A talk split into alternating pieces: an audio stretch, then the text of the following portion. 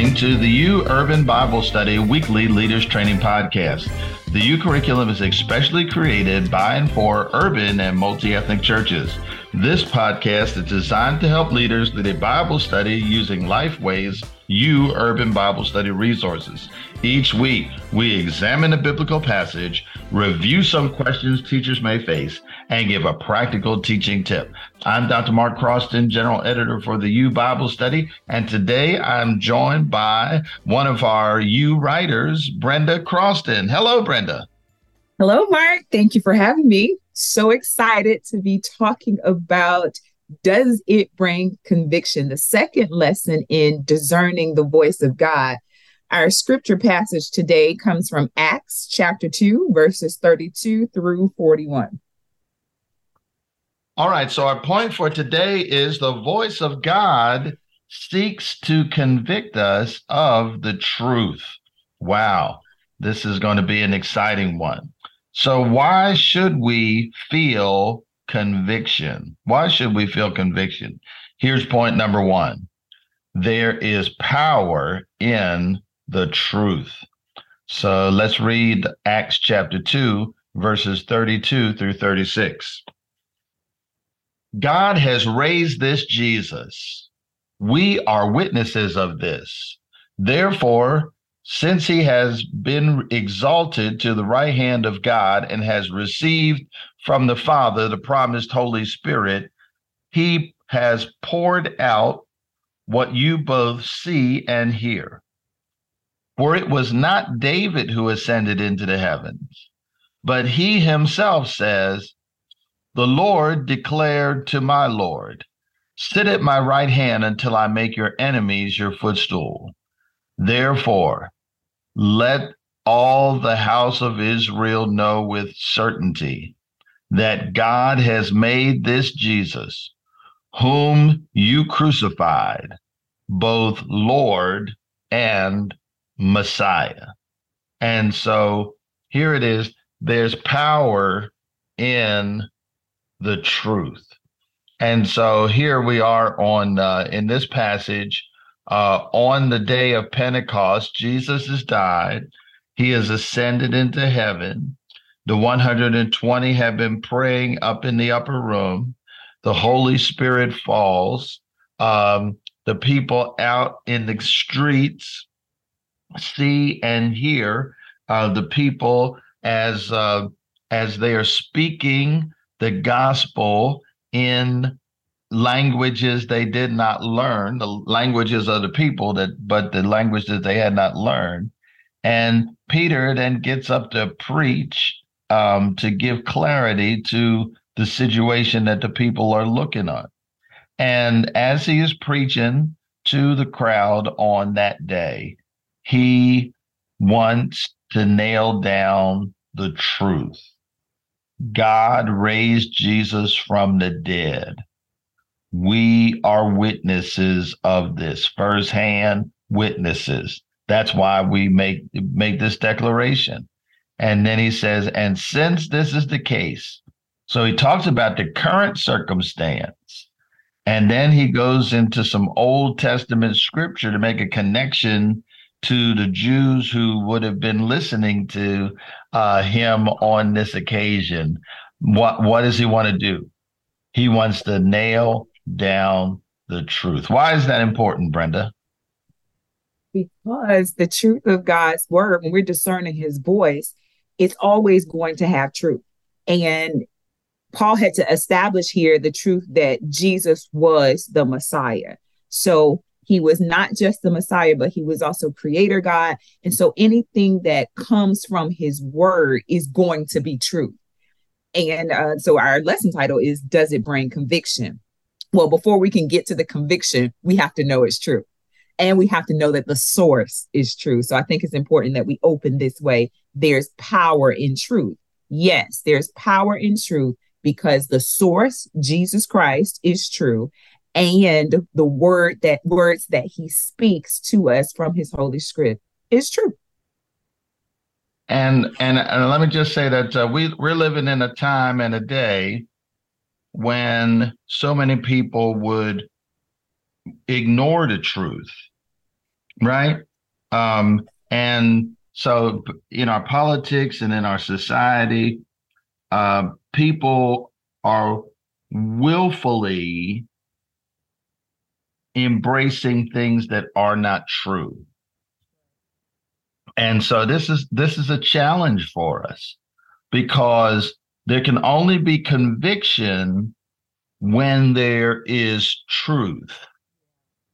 And and and there's power in the truth not not in not in other people's suggestions not in other people's ideas and and certainly not in things that we know are just clearly not the truth there's no power when there's no truth because the power is in the truth and so this is certainly going to be a timely lesson and discussion for us as we uh, go along uh, on today. So I do like the fact that Peter really uh, took time, and and you can see the sightings in the lesson reading to attach this thought to the Old Testament texts in order to make sure that people understood he had a foundation for the claims that he's about to make about Jesus Christ. You have any other thoughts on that, Brenda?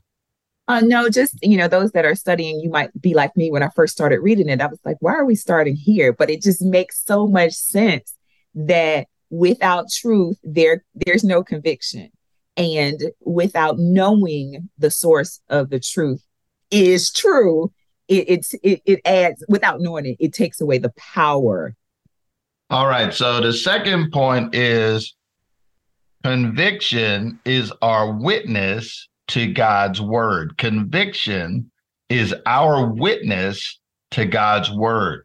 Let's read verses uh, 37 and 38.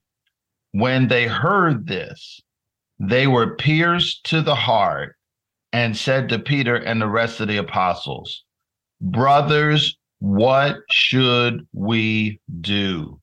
Peter replied, Repent and be baptized, each of you, in the name of Jesus Christ for the forgiveness of your sins, and you will receive the Holy Spirit. So there it is. Conviction is our witness to God's word. And so, yes, yeah, so the word of God ought to bring conviction in our lives. When we hear the truth, if we are indeed connected to the truth and the truth giver, there will be conviction in our lives. And so um, this is this is so powerful and yet so fundamental that when there's no conviction, there's no conviction because you are not connected to the truth yourself. Because the truth brings conviction, and our conviction upon hearing the truth is our witness to God's word. So, Brenda, has the word of God ever brought conviction to your life? Every day. Every day. No, but seriously, like you talked about not being connected. So there have been times when I have been going through the routine of being saved, you know, reading my Bible at a certain time, praying at another time. And then encountering something, a word or a deed that convicted my heart to show me that I had been going through the routine, but had not been connected. I like how the author starts this section out. She says, You cannot remain indifferent to the word of God, that either you're going to reject it or obey it.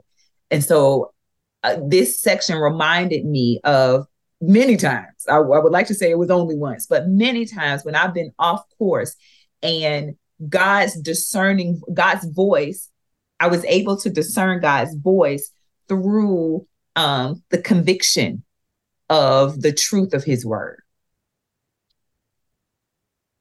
All right. So the old saints would say, The word will either draw you or drive you, but it'll find you where you live. Huh? So, um, one of the old deacons would always say, Pastor, you really stepped on my toes. Well, look, if if it's stepping on your toes, if if the truth of God is bringing conviction and stepping on your toes, you ought to get them out the way. Come on now. And that's the third point. Get them out the way. That's not the way it says it. What the third point says is conviction leads to acts of devotion. Conviction leads to acts of devotion. Let's read this last section. For the promise is for you and for your children and for all who are afar off, as many as the Lord our God will call. With many other words, he testified and strongly urged them, saying, Be saved from this corrupt generation. So those who accepted his message were baptized, and that day about 3,000 people were added to them. So this is this is uh, powerful. Conviction leads to acts of devotion. So if if if you're not changed in a positive way by the word, it's because you have not been convicted by the word. Huh? So conviction will change your life and change your direction. And so that's what we see in these passages.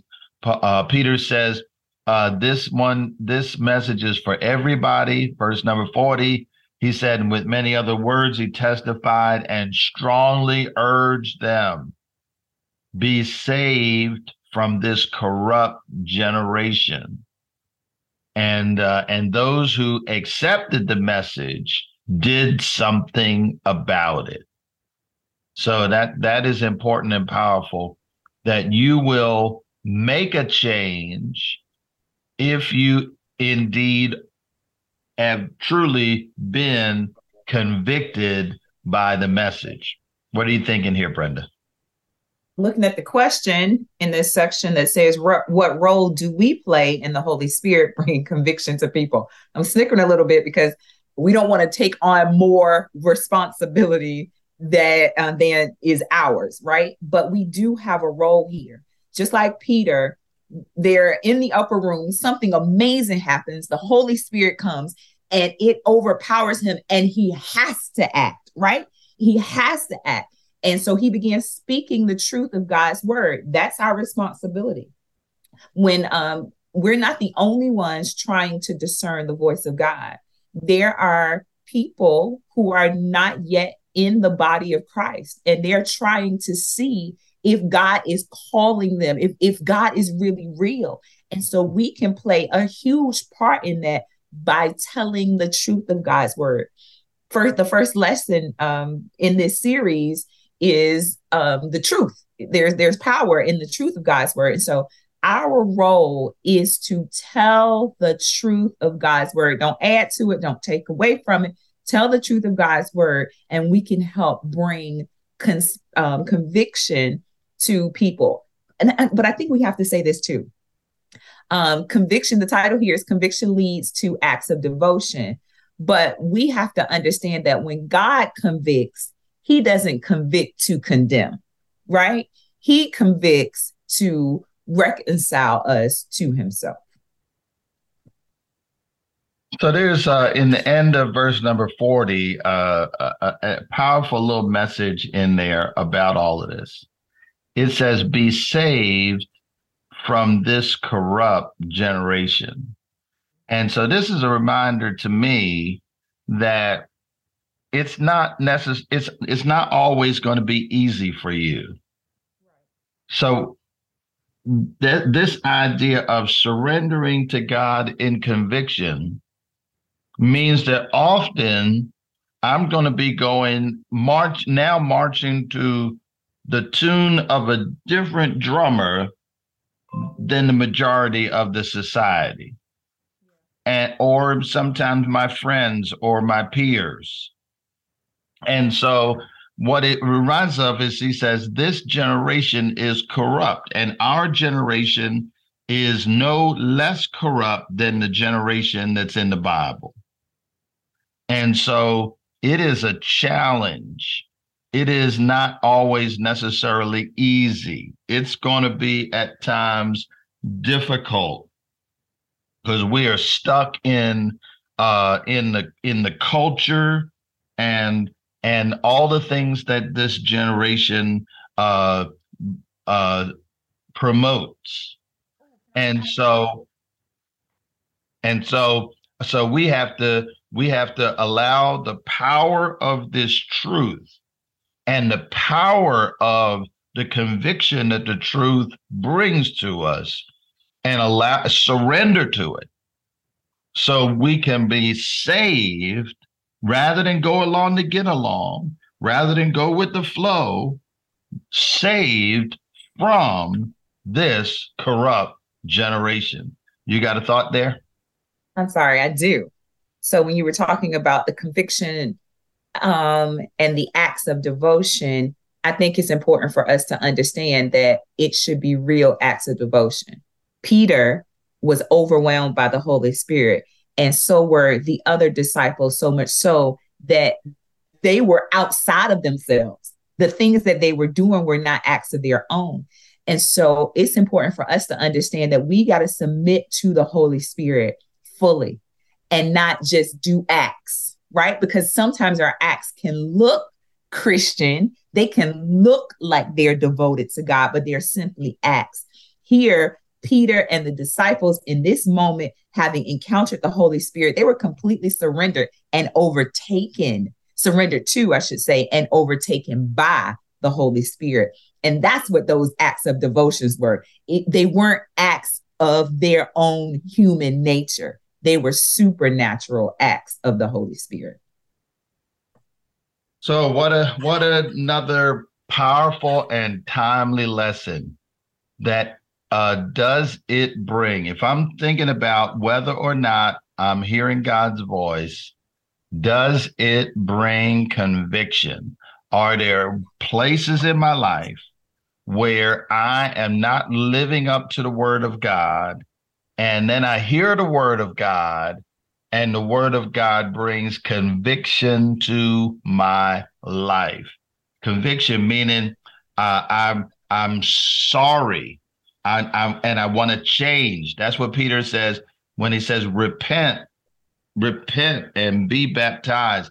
I'm be, to be godly sorry, and then to be willing to change, to go a different way in your life. Does the word bring conviction? That's a good that's a, what a great thought for us. So, if you're a Bible study teacher, I want you to hold on for just a moment because Brenda's going to give us a one minute teaching tip. Uh, but I just want to remind everybody that you need to get your own copy of the U Bible Study curriculum. Uh, you can get it at you.lifeway.com. That's you.lifeway.com. It is our urban cultural forward Bible study. It comes in paper and digital formats has a teacher's guide in the back of the book and daily devotional passages uh, to keep you engaged in the Word of God every day. It has a beautiful leaders pack and aligns with our Bible Studies for Life student and kids curriculum. So there's something for everybody. All right. Brenda, give us our teaching tip for today. Okay, one minute to try to get you guys on social media. So, our first lesson, we talked about um, bringing our uh, teaching to social media because it's a great outreach. We're back on that same vein, but this time I'm going to ask you to collaborate with your class members to create a 15 to 20 minute podcast. Just what Mark and I are doing right here, but put it on video and then post it to your socials.